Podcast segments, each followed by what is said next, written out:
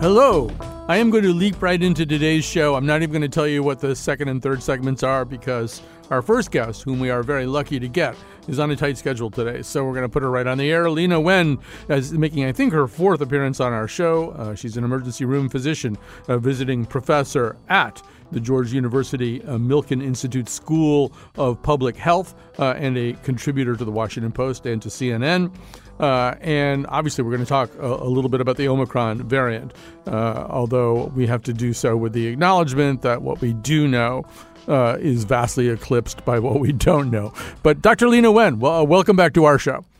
Thank you. Great to join you again, Colin. So, just for people who, are kind of half following this, what do we actually know about the new variant? It's a good point, and I think that we really should interspace what we know with what we don't know and talk about this together, yep. Because whenever there are new variants, we look for three things. Is it more transmissible? Is it more virulent? And does it cause immune escape? And so let me take each of these three areas with Omicron. Number one, is it more transmissible? In South Africa, it does look like the answer is yes. It looks like Omicron is quickly outpacing the very contagious Delta variant there. It is causing a rise in hospitalizations. And the rate of spread is very fast, which is very concerning, although we don't know what that will look like here in the U.S. And in other countries. Second, is it more virulent? Does it cause more severe disease? We don't know the answer to this. Actually, preliminary reports in South Africa are actually positive in this sense, especially for vaccinated individuals. They do not seem to be getting as sick. However, it may be too early for us to tell because of the lack of time in between when somebody gets diagnosed and when they become severely ill. And then the third, about immune escape. There's still a lot unknown about whether the vaccines and therapies that we have can still work against Omicron. Again, some initial reports, very, very early reports from Israel, from South Africa, do suggest that people who are vaccinated have a lower rate of being sick with Omicron. And we hope that that holds up. But this is the reason why we are recommending for everybody now to get the booster dose, which some people have been saying, well, if you don't know if the vaccines are effective, why are you saying get the booster? And that's because we know that the booster increases your antibody levels by a lot. And so even if the vaccine is slightly less effective, having that strong of an antibody response gives you an additional level of cushioning. Because of sequencing, we do know stuff about the virus and how it's different, right? There's a lot of mutations, an unusually high number of mutations in the spike protein, including mutations that haven't been seen before. But I think what's important to understand, if I understand it, and you can correct me, is that doesn't necessarily tell us anything about how or even whether those mutations will manifest in the phenotype of the virus. That's a great way of putting it. Just because something has a lot of mutations doesn't necessarily mean that we need to be really worried about that variant.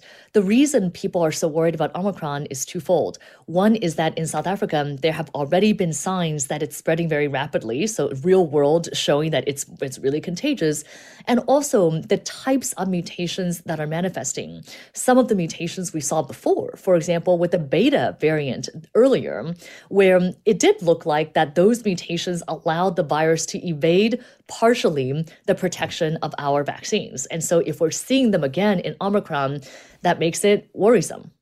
Is it fair to say, Leana, I think I've heard this, as you may remember, I'm addicted to things like TWIV and stuff like that, and I can't remember anymore where I've heard certain things, but I think I heard some experts say that, although it's not universally consistent, the lifespan of a mutating virus like this one does often seem to point in the direction that you described before, increasingly high levels of transmissibility with each passing mutation, sometimes accompanied by a lower level of virulence, as you say, or lethality. I mean, it kind of makes sense, right? It's evolutionarily adaptive to be transmissible, and it's not particularly adaptive to kill your host all the time. That's exactly right. And it's also evolutionarily advantageous for the virus to infect others, as many people as possible, prior to the person who's infected knowing that they're infected. As in, if you're coughing, sneezing, high fevers, you're probably not going out and interacting with others. At least you really shouldn't be. But there's that period of time before you're symptomatic where you are interacting with others. That, in a way, is the ideal time. If you're a virus, that's the ideal time that you want to be able to infect other people because you get the maximum number. And so and so I think, again, we're doing a lot of speculating here. The hope, of course, is that we eventually get to the point that we have a not lethal but highly contagious virus. And that becomes the new SARS-CoV-2 that causes COVID-19. I mean, that would be great. But I don't think any of us really think that Omicron is it right now. So, Leana, there's a corny old joke about a guy who's looking for his wallet. And he's looking for his wallet not where he thinks he dropped it, but where the streetlight is really good. And there's a way in which the discovery of this vaguely mirrors that. I mean, people keep saying South Africa. My understanding is South Africa is really good and has one or two researchers in particular who are really good at sequencing. So they were sequencing. They caught this variant. They notified the world of it. I think they're kind of paying an unfair price. I should say also that my husband is South African. I did clinical work and research in Cape Town, and I very much agree with your assessment that that South Africa has some of the leading experts when it comes to virology, in part because they cut their teeth with the HIV AIDS epidemic, and they've been doing incredible work all along to monitor for the emergence of variants. It's very likely that Omicron originated in somewhere other than South Africa.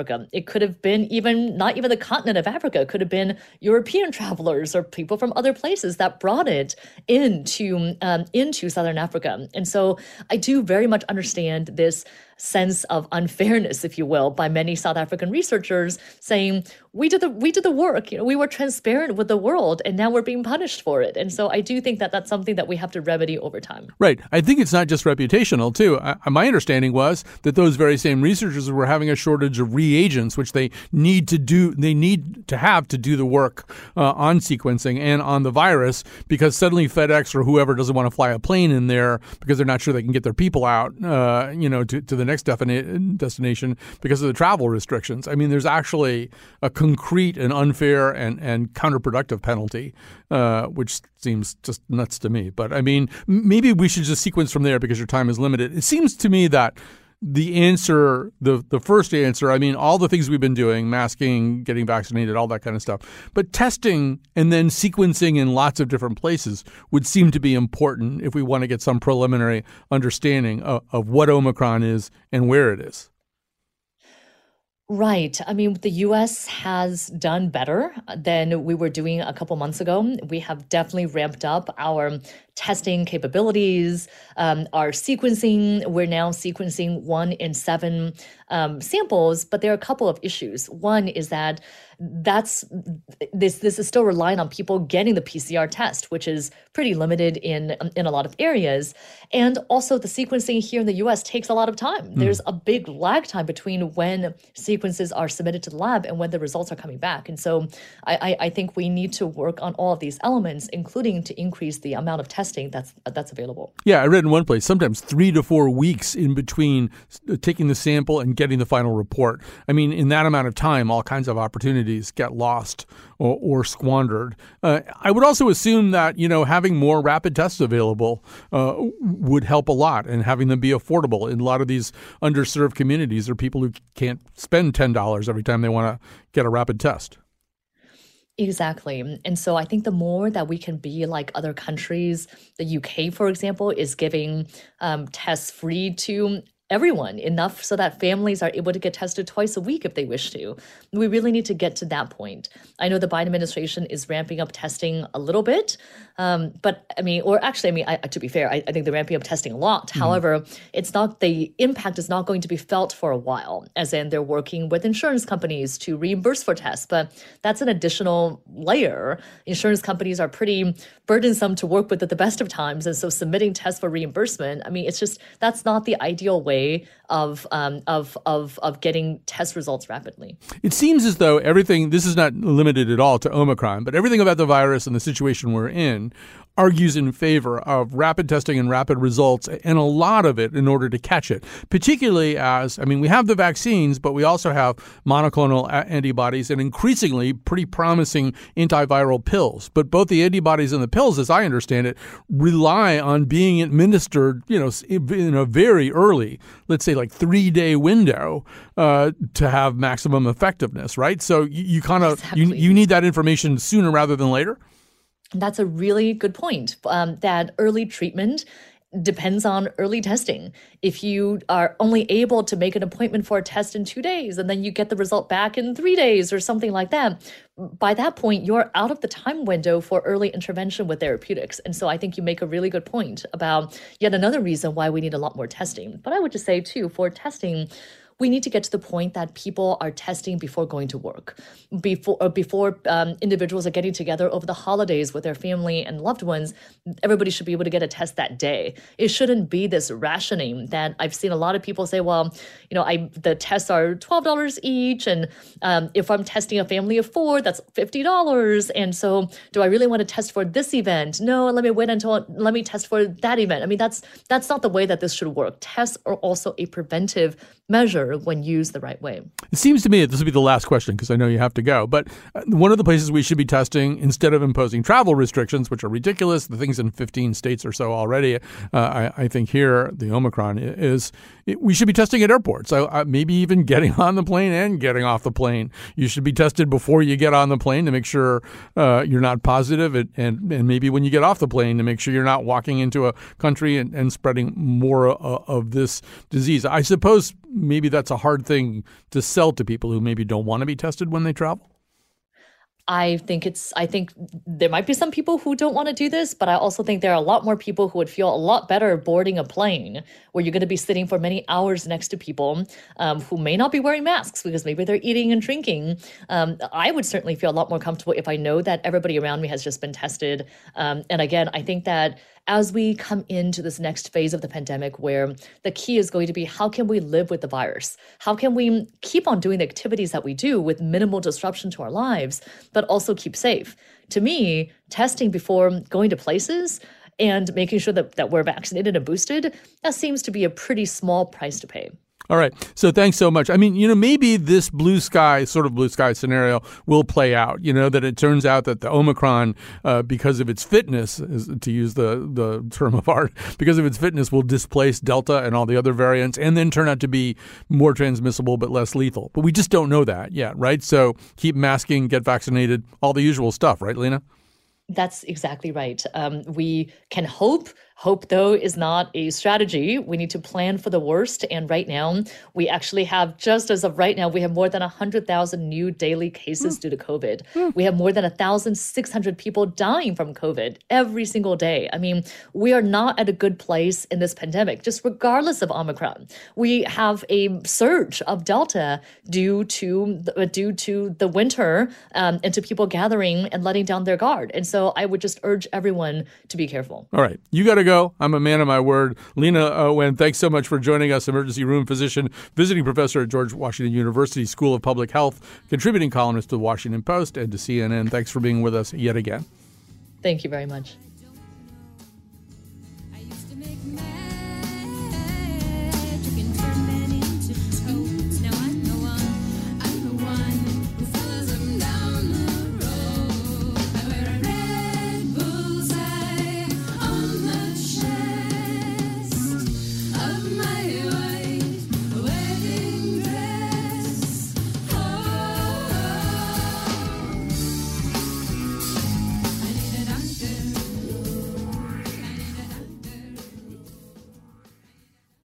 Support for this podcast comes from Hartford Healthcare. Elevating Health is funded by Hartford Healthcare. Loneliness can be a significant health risk to people of all ages. Dr. Laura Saunders, a psychologist from Hartford Healthcare's Institute of Living, talks about social isolation and why we need to connect in person. Loneliness actually is a pretty significant health risk for people that struggle with social isolation. It affects their blood pressure, it affects their immune system, it affects your willingness to get up and get out, and can cause some not just emotional issues, but health problems as well. You're not alone. Dr. Saunders explains how important it is for us to look to others and get out of our comfort zone. I like to talk about social isolation as not just that individual's problem, but it's a community problem or it's a family problem. We need to connect with others. We can take space at times as well, but we need to step out of our comfort zone and do things to connect with other people. It's life-saving. For more information, go to ctpublic.org/elevatinghealth. Hi, I'm Ray Hartman. Season 3 of Where Art Thou is just around the corner. I'll be back on the road meeting incredible Connecticut artists. You'll hear their stories and we'll throw in a few surprises as well. Season 3 of Where Art Thou premieres June 9th on CPTV. For more, visit ctpublic.org/WAT. Support provided by the Richard P. Garmany Fund at the Hartford Foundation for Public Giving, the State of Connecticut Office of Film, Television, and Digital Media, and Connecticut Humanities. All right. So with some regularity, I either make an effort to communicate with people on social media who are embracing misinformation or sort of destructively unorthodox theories about COVID-19 and other matters, and just to find out kind of how they're thinking about things. And so I was very attracted to the article written by our guest today. I should also reveal that over the weekend, this is just a coincidence, but over the weekend, I became a minority owner of the Green Bay Packers in the sense that a friend of mine bought for me one share of Packers stock, which is the only professional sports team you can do that with. So joining us to talk about how Aaron Rodgers dropped the ball on critical thinking and how with a little practice you can do better than he did is, and I hope I'm saying your name right, is it Joe Árvai? Say your last name for me so I get it right. It's Árvai. Good to meet you. I got it. Okay. Joe Árvai. He's the Dana and David Dornsife Professor of Psychology and Director of the Wrigley Institute of Environmental Studies at the University of Southern California. I should point out that Aaron Rodgers attended a rival university. And I don't know if that tinctured any of your thinking about this. But before you get going on this, let me just sort of give people an example of what occasioned this particular article. This is not a discussion or an article really about Aaron Rodgers, but he started it. Let's hear a little bit of him on the Pat McAfee show back in November. I'm not, some sort of anti-vax flat earther. I consulted with a now good friend of mine, Joe Rogan. I've been taking monoclonal antibodies, ivermectin. I feel pretty incredible. That is what the media has been trying to do. They're trying to shame and out and cancel all of us non-vaccinated people. It was such a witch hunt. The problem with this is it is so political. Health should not be political. Why do people hate ivermectin? Not just because, Trump championed it. Trump endorsed ivermectin and HCQ, and so take that off, it doesn't work. I realize I'm in the crosshairs of the woke mob right now. The great MLK said that you have a moral obligation to object to unjust rules. I am somebody who's a critical thinker, so it was my opinion that wasn't rooted in any science. Okay, that was a slightly edited and sort of almost like a mashup of all the things he said on the Pat McAfee show. But Joe Árvai, as you look at this and given your background and your expertise, that line, I'm a critical thinker, I think that's what kind of attracted you to this as a kind of diving board to leap into a bigger pool of conversation. Yeah, no, thank you, first of all, for having me on. It's a privilege to be here. And you're absolutely right. I mean, I like the National Football League. I like watching football. I think Aaron Rodgers is a terrific quarterback. So, had this just been a story of Aaron Rodgers choosing to go unvaccinated, I probably wouldn't have even paid attention. But it was listening to the Pat McAfee show where he sort of dropped that line that, I'm not some anti-vax flat earther. I'm a critical thinker. It just so happens that critical thinking is one of the things that I do in my research. And just the pattern of his behavior and the things he said, some of the things that you aired in your clip there, suggest strongly otherwise, that in fact he wasn't following some pretty basic tenets of critical thinking, and that led him, I think, astray. That's ultimately why in the end I think he became infected with COVID. And really the sad thing about this is he's got one big soapbox from which he can influence a lot of people. One of the big things with critical thinking is people will look to experts when they feel out of their depth on something. Ideally, they're looking for credible experts, but the fact is Aaron Rodgers has a big following. So when he says I'm unvaccinated and I'm on ivermectin, I think that gives a lot of people license to do the same. And we all suffer as a result of that.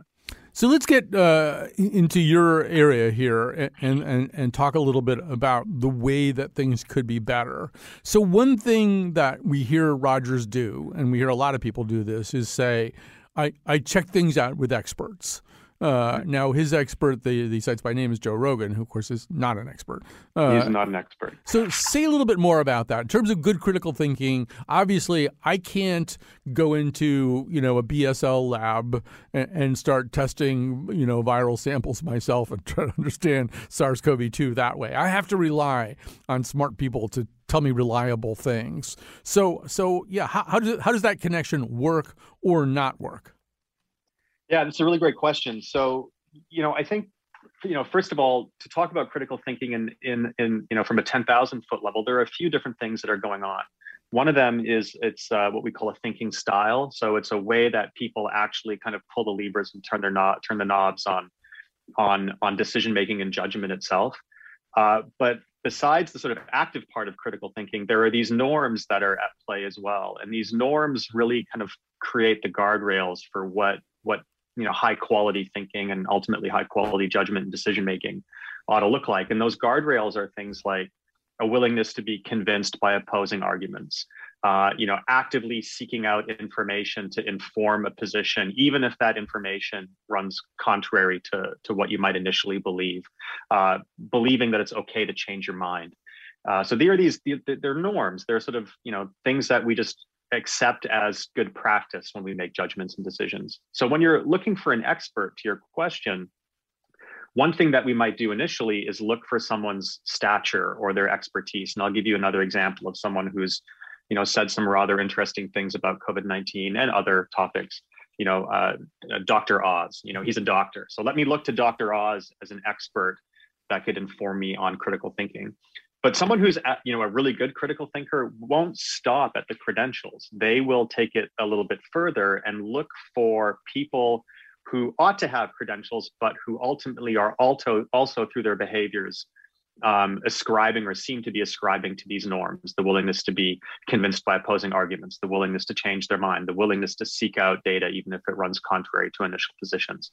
So in this sense, there's an additional sort of threshold of expertise that a really good critical thinker is looking for. So someone like Joe Rogan, he's got a platform, he talks with authority, but is he emblematic of these norms around critical thinking? I would argue no. And I want to say something really clear here, which is, in Aaron Rodgers' own comments, he talked about this being a political issue. It's politicized. I'm part of the woke mob coming after him. I don't think I am. And I say that because if I look to people who have so-called expertise on the left side of the political divide, there are lots of folks there that, as someone who's a critical thinker myself, I wouldn't be looking to for expertise either. So, this isn't a Republicans versus Democrats thing. This is very much, who are legitimate experts, who are ascribing to the norms of critical thinking, and therefore who should I be trusting, ultimately for information, but in this case, with my life. So I'm going to tell you a quick story here. And you'll like this story because it will add to your sense that your life and your activities are meaningful. So I received an email from a listener a few days ago. He begins by saying, virtually everything we hear on public radio about COVID and healthcare in general are one-sided, following the party line. It would be interesting to know, blah, blah, blah, blah, blah. And then he says, he sends me this, links me to this video that's called COVID Revealed. And he says, watch this, and so anyway, I opened it up and I'm landing on episode 6. I guess I have to pay if I want to listen to the previous 5. The video itself is 2 hours and 45 minutes long, and it's hosted by a guy named Patrick Gentempo, and the first guest is a guy named Brian Hooker. So I was trying to decide how I was going to answer this guy, and then I read your article. And so here's what I wrote back, and I hope you're proud of me. I wrote back, I said, a major aspect of critical thinking is knowing how to evaluate experts. In the case of this pandemic, the people who know the most are virologists, microbiologists, immunologists, epidemiologists, also the clinicians working in the infectious disease and pulmonary disciplines. The second tier are journalists who report on the findings of the first tier. Let's be clear. Patrick Gentempo is a chiropractor. You would know more, seek him out for information about COVID than you would present yourself to a doctor of pulmonary medicine for treatment of a back injury. Hooker is a chemical engineer on the faculty of a Christian university with no medical school. His paper on MMR and vaccines and autism was retracted by that journal that published it for reasons of scientific misconduct. What I will never understand is why someone like you would willingly discard the work of thousands of highly trained doctors and scientists in favor of a handful of marginalized soreheads with dubious expertise. Okay, how did I do? Bravo. Yeah, A+ for that. I mean, I wish you were in my class. That would be perfect.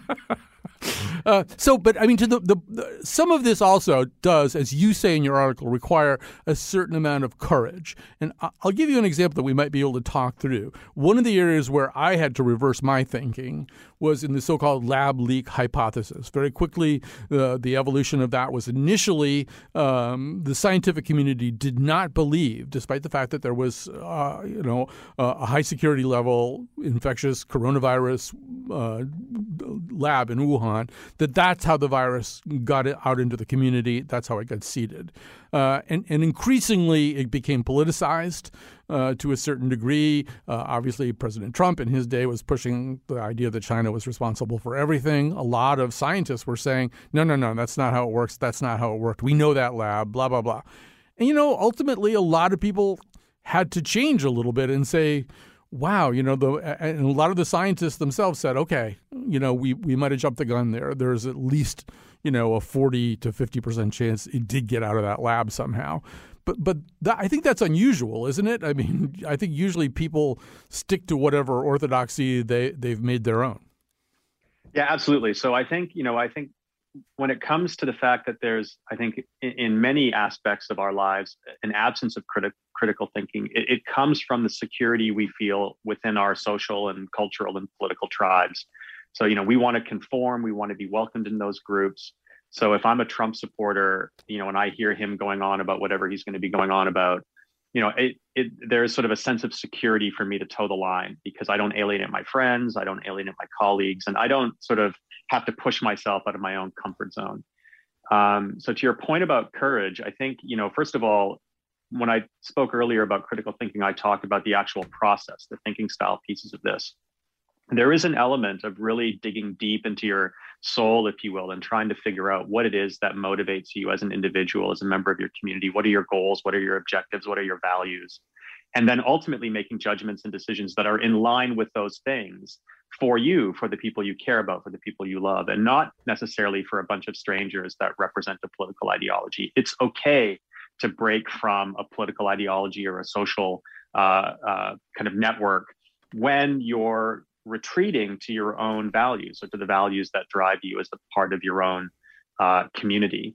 And increasingly, the courage to do that and to do that publicly, certainly by someone like Aaron Rodgers, but also by a lot of public figures, whether they're on the left or the right side of the political divide, seems to be decreasing. So, again, it's knowing who an expert is. It's having these norms around, how I actually interface with information, and then, knowing who I am as an individual, and then having the courage to express myself in that way. And to your point about the lab leak theory, I suspect as more information comes to light, you might change your mind a few more times. Mm-hmm. You might find yourself going back and forth. And that's what it's all about. So critical thinking isn't about, hey, there's a right answer out there, and if I'm a critical thinker, I'm going to find it. What it is instead is there are better answers in the moment right now, and I'm going to do my best to find them. But this is going to be an evolutionary process. It's going to be a process of adaptation. I'm going to learn. I'm going to be probing. And I'm going to be willing to change my mind. And if you're a public figure like Aaron Rodgers or a political figure, or even just someone who works in an office where you're sort of seen as the person who is this particular person, to have the courage to come out and say, hey, I've been looking into this. I've actively sought out information that went against my original belief. I've found these experts that are credible for these reasons. And as a result, for the moment, I'm thinking this way. I'm going to go get vaccinated, or I'm going to wear my mask, or, I'm going to talk to my friends about the lab leak theory with some authority as a possibility. That to me is something that we should be really proud of and we should celebrate.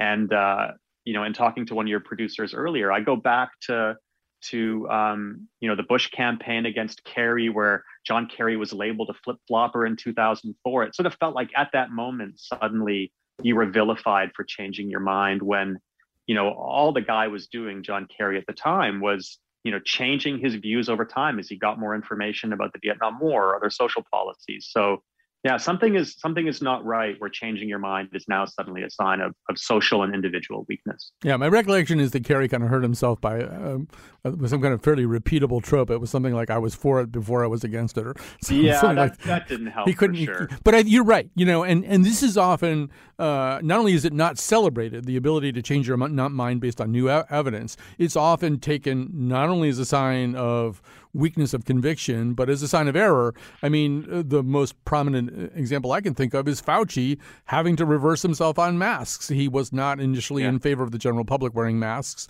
and ultimately had to come around to a different point of view. And people who were eager to discredit him in a much more generalized way pointed to that as evidence that he didn't know what he was talking about.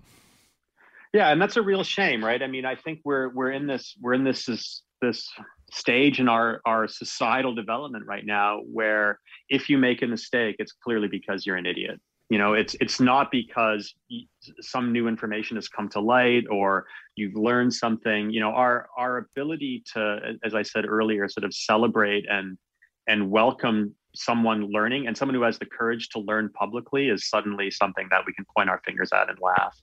I can give lots of other examples, you know, on COVID, for example. You know, I'm not an epidemiologist either. You know, I don't even pretend to be one, but I hang out with some. I hang out with microbiologists. And in talking to them, there's a lot of legitimate chatter about, you know, we're so focused, even with Omicron coming out now, on infection rates as sort of the barometer of how good or how bad we're doing. And we need, these people are arguing, to begin to shift our gaze in the direction of hospitalizations and mortality as a real, as a better sign of how we're coping with the pandemic. And as those numbers continue to stay flat or trend down, that, you know, we might sort of take our foot off the gas on infection rate and look to these other signals for guidance about whether or not we should be doing this or doing that in response to the pandemic. And I think there's a lot to be said there. But even having that kind of conversation seems like it seems fraught for a lot of people who do this for a living, because suddenly it opens the door to, I think, a lot of crackpots who would say, oh, well, you see, these guys don't know what they're talking about. First, they were obsessed with this. Now they're obsessed with that. And you know what? This is a big hoax meant to, you know, to keep the working man down. And it goes past COVID. It goes into all kinds of social issues. You know, we're having an abortion debate. We're talking about guns again. Of course, climate change.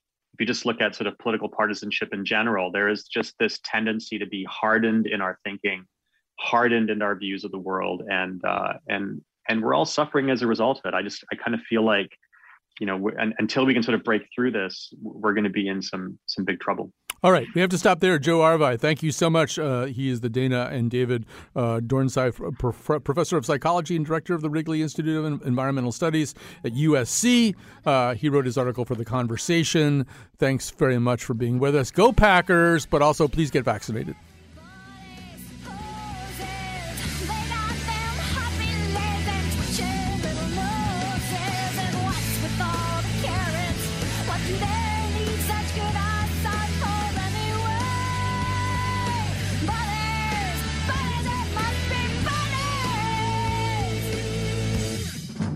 Midgets, I've got a theory we should work this fast. First of all, it's time for me to thank Kat Pastor. She's our technical producer today, and ideally every day. Senior producer of The Colin McEnroe Show, Lily Tyson, produced this particular episode. Thanks to both of them. And so what have we done so far? Well, we began talking to Leana Wen about the biology and epidemiology of Omicron. Then we talked to an expert in critical thinking about how people either do or don't correctly evaluate claims not made not just about COVID-19, but by all kinds of things. And now we're going to talk about the way that information reaches people. And some of that information is maybe not so great. My son, as some of you know, has been struggling with very serious medical problems for quite some time. And I've developed the habit before I go to bed, if I'm not with him, I like to send him like an animal video, because he likes those kinds of things. Last night, I think I sent him a video of a cow sliding down a hill. So, well, it turns out I should be very careful if at least I care about what other things go with it, which animal videos I pick out, and who's making them available to me. And to explain more about that is Davey Alba, a technology reporter for The New York Times. Her recent article is "Those Cute Cats Online? They Help Spread Misinformation." Welcome to our show. Thanks for having me. So the premise is that a lot of people are like me and my son. You know, I mean, one of the ways that we kind of communicate and try to please one another is by sharing, sending back and forth animal videos. I mean, they from the dawn of YouTube, whenever that was, they were among the most popular thing, especially if it involved a cat playing a piano. And so I guess it was probably just a matter of time before this happened. But you should explain by what is meant by this. Sure, absolutely. So this article I wrote last week, it's about cute animal posts going viral, as they tend to do. We can all understand why that happens. And that being a vehicle for spreading misinformation online, including political misinformation and coronavirus misinformation. And I can go into the details of exactly how that works.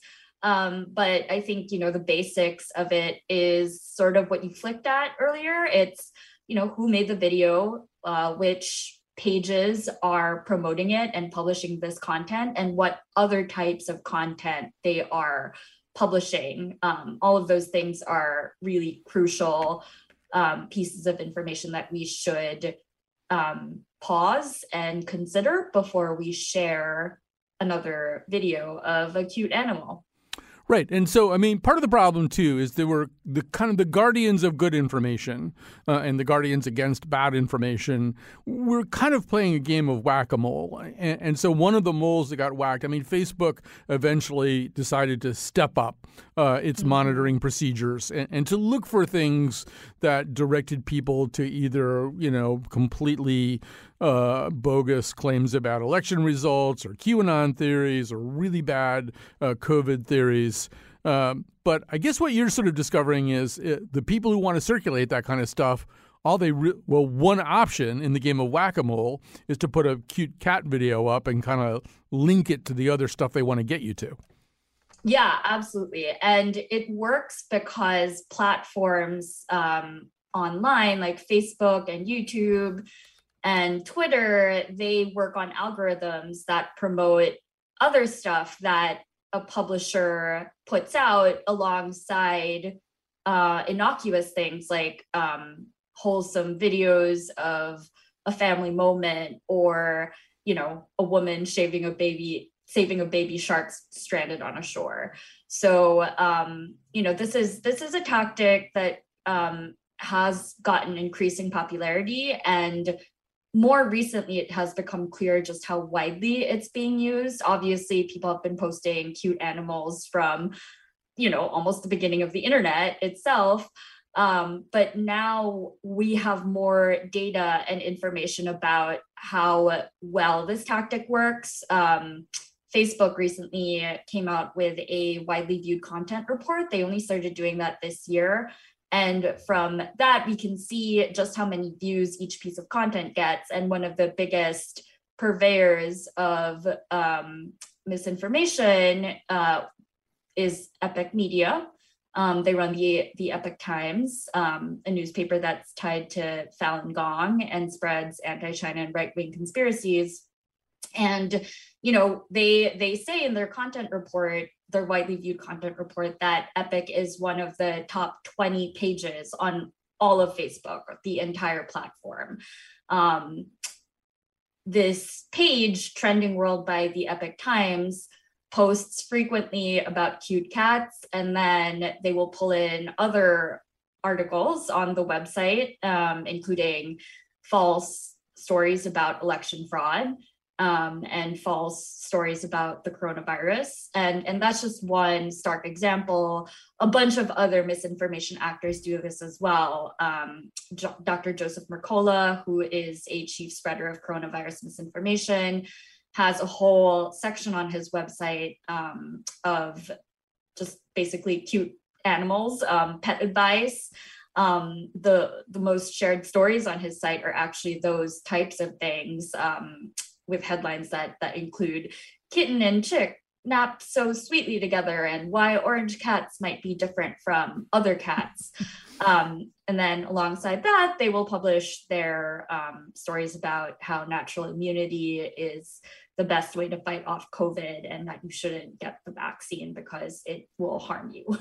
Right. So let's backtrack for a second. We'll go back to Epoch Times. It's, by the way, spelled E-P-O-C-H. I don't necessarily encourage you to either Google them or look them up on YouTube because you will then never get rid of them. And I mean, they're just going to be popping up in front of you for a really long time. And so, as you say, they're they've turned into kind of the Stop and Shop, you know, kind of a super shopping center for all kinds of discredited information. They started out just really pissed off at the Chinese government. If you were a member of Falun Gong, you'd be mad at the Chinese government too. But it somehow or other just spread out from that, and they're just in everything, including American politics, as you say, and biomedical research, especially the pandemic. And the number that you reported, I think, was pretty astonishing. Epoch Media has published videos of cute animals in 12,062 posts on its 103 Facebook pages in the past year, according to New York Times analysis. That's a lot. And I think I think it also helps me understand a little bit. So in the previous segment, I was talking to this critical thinking guy, and I just for fun once in a while, I'll interact with somebody who wants me to accept some bad information. And I said to this guy, I said, you know, I mean, it's just what astonishes me. He'd sent me a video that involved this guy, Brian Hooker, who's a chemical engineer, who was one of the fundamental circulators of the vaccines cause autism myth. His paper had been, in fact, discredited and retracted by the journal that published it for scientific malpractice. And then, like, the host of the program was, you know, a chiropractor. I said, really, what I don't get, I said to this guy who was emailing me stuff, is why you know, with thousands and thousands of reports and information available from thousands of scientists working directly on these questions, and the work of a journalist like Apoorva Mandaville at your newspaper and Ed Yong and people like that, you know, why are you looking at something with a chiropractor and a discredited chemical engineer? Davey, I think you're providing part of the reason because they sort of bait and switch you into this pipeline. Yeah, absolutely. That's exactly what this phenomenon is pointing at. You know, a misinformation expert I spoke with, Melissa Ryan, calls this engagement bait. And, you know, it once you engage with this kind of content, it makes your other posts more prominent on people's feeds. So it's absolutely just a tactic that has been cemented over the many years that the internet has been around, and now we're seeing it be applied to misinformation content. So, you know, if this was a tactic that people use to grow their audience for just a news site or something, that, you know, that's a pretty well-worn tactic and one we've known about for a while, but now we're seeing it for the spreading of false conspiracy theories about all sorts of things. So, you know, in a way, your report talks about something that we do in a relatively casual and carefree way, which is forwarding cute videos or articles about how orange cats are smarter than other cats, or stuff like that we wouldn't be particularly worried about, and we wouldn't be eager to fact check whether the cat is really playing the piano, because that's a fun thing that we do. And the problem is that it's attaching itself, it's linking itself to stuff that we really should be very careful about, and we should be careful we're getting good information and that we're sharing good information that with people we care about. So I don't know how does a conscientious and knowledgeable person address that problem and make sure you're not casually hooking your grandmother up with the Epoch Times by mistake? Yeah, there's a few telltale signs that show that it's being used to spread misinformation. On Facebook's widely viewed content report, you'll see that one of the top links across the entire platform is a subscribe link to the newspaper. And that's just stuffed into these videos. So, you know, it'll be an innocuous video of, again, like a woman saving a baby shark from the shore. And then at the very bottom of the post, it will say, get, you know, Epoch Times journalism, and here's the link to subscribe. So we have to sort of look at all the elements of a post and see what else it could be sneakily promoting, and familiarizing ourselves with who the actors are behind those things. It's a really fascinating tactic because there's a whole ecosystem set up for this sort of thing. We, you know, in our reporting, we talk about companies like Jukin Media and Viral Hog, whose entire business is set up to identify these very shareable videos and photos. And then they license those clips out to basically any media publication, including the Epoch Times. And they then use those pieces of those videos for any purpose they wish. So they'll stuff links, they'll, you know, because Facebook is an algorithmically driven news feed, they will switch back and forth between, you know, posting about cute animals and then posting about the coronavirus and falsehoods about the coronavirus. Or another thing that we can see is there will be a feed of cute animals, just, you know, started in, let's say, the summer. And then in the fall, they'll pivot to false stories.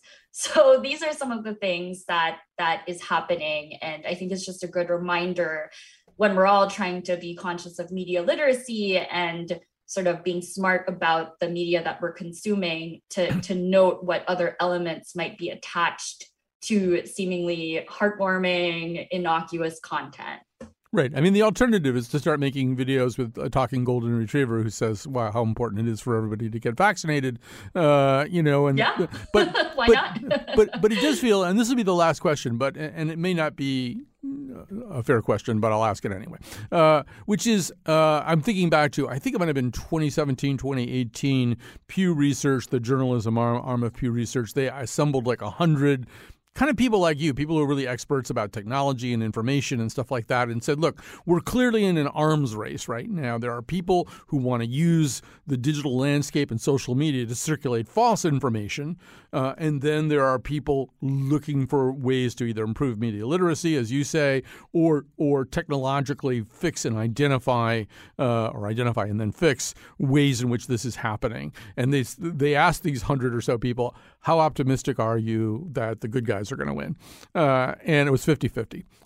50% said, we're sunk. This is too complicated. It moves too fast. You know, the moles under the mallet are just moving away from the mallet so fast and finding new holes. We just can't catch up with them. And then other people thought, you know what? I'm guessing, based on the work that you do, the reporting that you do, you've heard similar things. I don't know. How optimistic are you about this? I mean, the problem does, the misinformation problem, the rabbit hole problem, to mix rodent metaphors, seems to be getting worse as opposed to better. Yeah, I would say I sort of take a pessimistic view, to be totally honest, which makes sense because I am focused on misinformation and all the different forms and sort of metamorphoses that it takes. You know, if it's not this tactic that I'm covering, it's another that gets around loopholes of social media platforms and things like that. The good news is, you know, we are now quite aware that this is a thing and that, you know, it's work that we need to be putting in to inform ourselves, keep ourselves you know, abreast of all of the various ways that misinformation actors are getting around social media rules. And then, you know, from the platform side, they are becoming increasingly aggressive as well and stamping this sort of thing out. I think it's a matter, it's a community thing, really. It's once there is enough pressure from all sides and we are all aware of just how big this problem is, then we can start to see the changes that we all hope for, a healthier media ecosystem that promotes good information. Personally, I don't necessarily subscribe to the belief that this is something that, say, the New York Times should be doing, you know, sort of just going and publishing videos of cute animals every other story. I think I'm hoping for a better, healthier outcome, which is that, you know, all of us in the community can play our own parts to become more aware of this problem, to put pressure on the right people, the right legislators, the social media companies themselves to do the right thing, and hopefully get us out of this situation. It's going to be a collective effort on all of our parts. All right. Well, good words to end with. Davey Alba, technology reporter for The New York Times. A recent article is "Those Cute Cats Online? They Help Spread Misinformation." Thanks for doing this today with us. And to the rest of you, thanks for listening. We'll be here all week long with more shows, so stick around. Go to the heavy side layer.